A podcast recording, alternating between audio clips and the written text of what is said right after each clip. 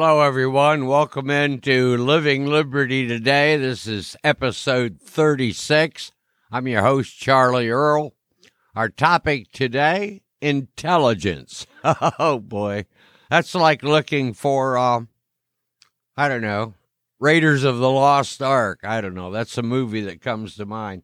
Anyway, one of the definitions I found for intelligence, and I assure you I didn't take this from the woke dictionary, is the ability to acquire and apply knowledge and skills.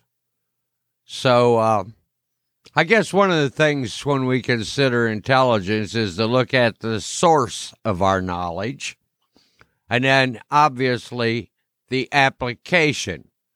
And it seems in these days, uh, we look at intelligence from the perspective of our culture right now. We look at intelligence as maybe someone with smarts.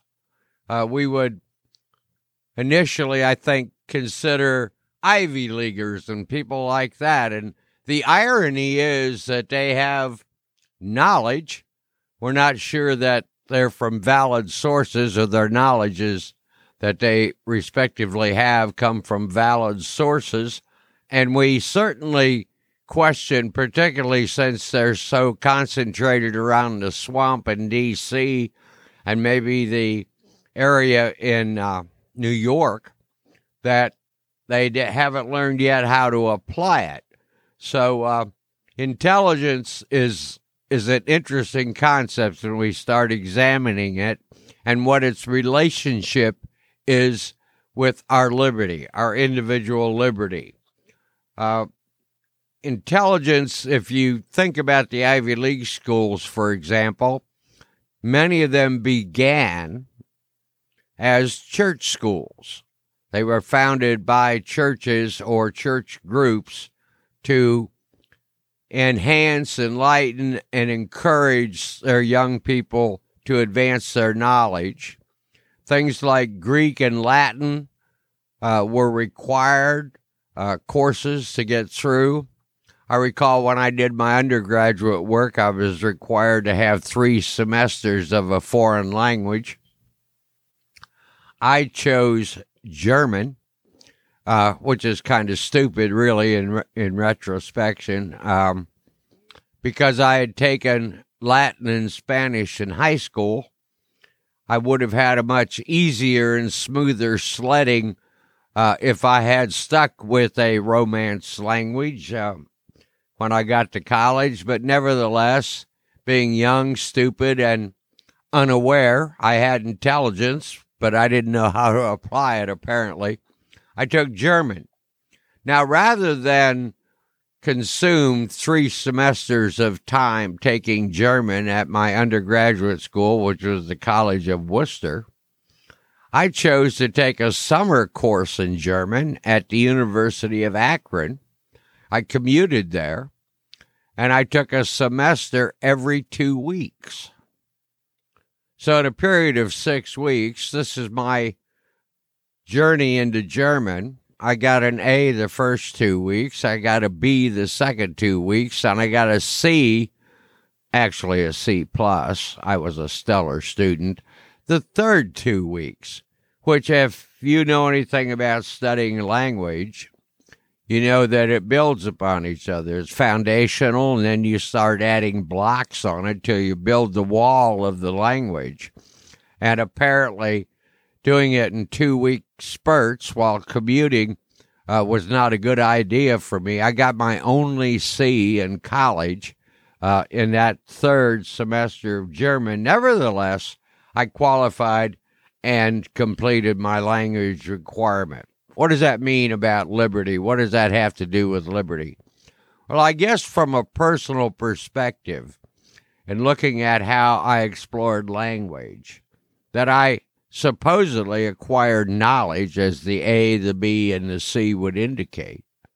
But I certainly didn't develop any skill, and to this day I can't apply that knowledge. My knowledge of German is so infinitesimal, it's, it's unmeasurable. It doesn't even show up on the radar screen. And so, in my pursuit of a grade or my pursuit of a requirement, I may have gained or gleaned some knowledge, but I certainly didn't acquire the ability to apply it. And that's really what I want to come down to now. We have human intelligence that we look at, and human intelligence requires an element of discernment and wisdom, I would think. When we look at people and we as individuals meet with them and talk with them, interact with them. We generally determine our subjective determination of their intelligence is often determined by our ability to detect whether or not they are discerning and wise. Because a bunch of facts and knowledge is actually meaningless in everyday life uh, unless you're a professional trivial pursuit player. Uh, a bunch of tidbits of information aren't worth much if you don't have discernment and wisdom to tie those elements together into a coherent whole that leads to a plan of action or at least a way of living. And that's human intelligence, I believe, includes a true understanding of who you are and where you fit in the great scheme of things, whether that be within the family context, the community, your state, your nation, and globally. And so, if you have the discernment and wisdom to know yourself and to know where you fit in the whole thing or where you don't fit, actually, where you may be the outlier. That gives you a leg up on your liberty and your freedom because you know deep within your core who you are, what you want, and how you want to achieve it, while those around you may be walking in a fog. And uh, so human intelligence is an interesting thing. They they're still trying to measure it. I'm sure all of you are familiar with the intelligence quotient or the IQ as we uh, shorten it, where people's intelligence is rated by their ability to process and regurgitate facts or process and regurgitate answers to problems. But that doesn't necessarily mean it's embedded down in their soul and who they are that doesn't necessarily mean that they have the capability of discerning and wisely making choices from then on. So our IQ is clearly an artificial measurement of human intelligence, which is the segue into artificial intelligence. We've been bombarded with ideas that at some point artificial intelligence, AI, may replace a lot of the, at least early on, and we, we see it today, some of the more simpler functions of human life. They can be trained or programmed to do certain things, routine matters, over and over again with precision and certainty until they break. And then we see elements as we read the literature and the speculations and so forth where AI is advancing to levels creating complexity that may evade us, may be more complex than we can understand, but nevertheless, uh, artificial intelligence cannot yet think for itself. It's not sentient although people in little labs that we know little about are trying every day to develop a system of artificial intelligence that can think and react, that can recognize, compute, analyze, and come up with different remedies for various situations. The difficulty with artificial intelligence is that it doesn't have a soul. And that may sound rather theological and impractical to you when I say it that way. But there's more to us than merely a conscious and, an, and a subconscious. We go deeper than that within our own souls. Now, many of us are afraid to explore that lower level because it may be dark. It may be things we hide down there in our hearts or in our souls or in our essence that we're afraid to examine head on or afraid to release for others to see.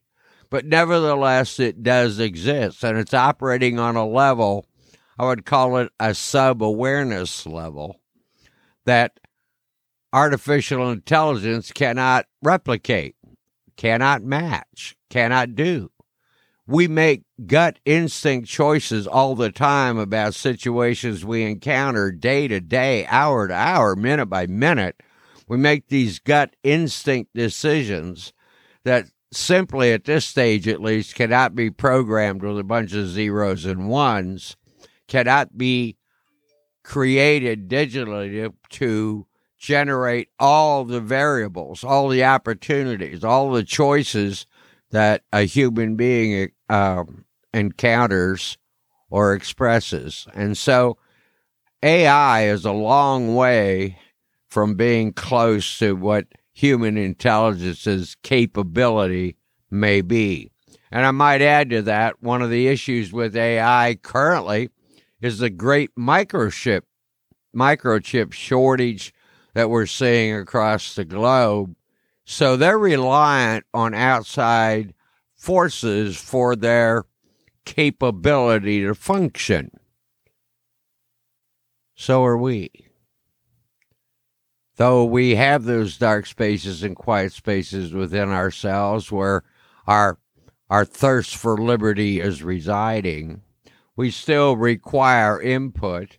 We still require interactions with others to get feedback on our own sanity or our own place in the world. We look at others and we express to them, maybe if we it's someone we absolutely trust, we express to them our innermost feelings. And they reflect back to us what we what they truly hear, what they think we are saying. And then we in turn take that feedback and process it and determine whether or not what we're saying is really true to ourselves, or are we just putting on another mask? Or maybe what we are truly feeling and sensing uh, is a little out of tune with what's going on around us, or totally in tune.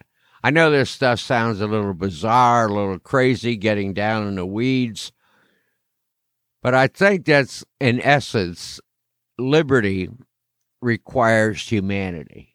You can't have liberty without true humanity at the bottom line. I mean, liberty means nothing to something that's equipped with a microchip. Liberty means nothing to a crescent wrench. Liberty means nothing to a tractor. And we may wonder whether or not liberty means anything to a dog or a goat or a donkey. We don't know. But in essence, it requires a human element, I believe, or at least a sentient element to get down and explore what is liberty? What does it mean precisely for me? And how does my concept of liberty inform me going forward? What do I, what do you believe about liberty? How vital, how critical, how elementary is liberty for you in the way you go about your life uh, today and tomorrow. Forget about yesterday. That's over with. That's gone. All that matters is today and is some element tomorrow because how you process and live today will set the foundation for what happens tomorrow. Okay, so we're talking about intelligence. I hope this wasn't too goofy and too crazy for you today. But I just felt, given all the crap that's going on around us, maybe it's time to sit back and take a little look at that thing we call intelligence. That's Living Liberty for today. I'm Charlie Earl. Remember to live free and be free.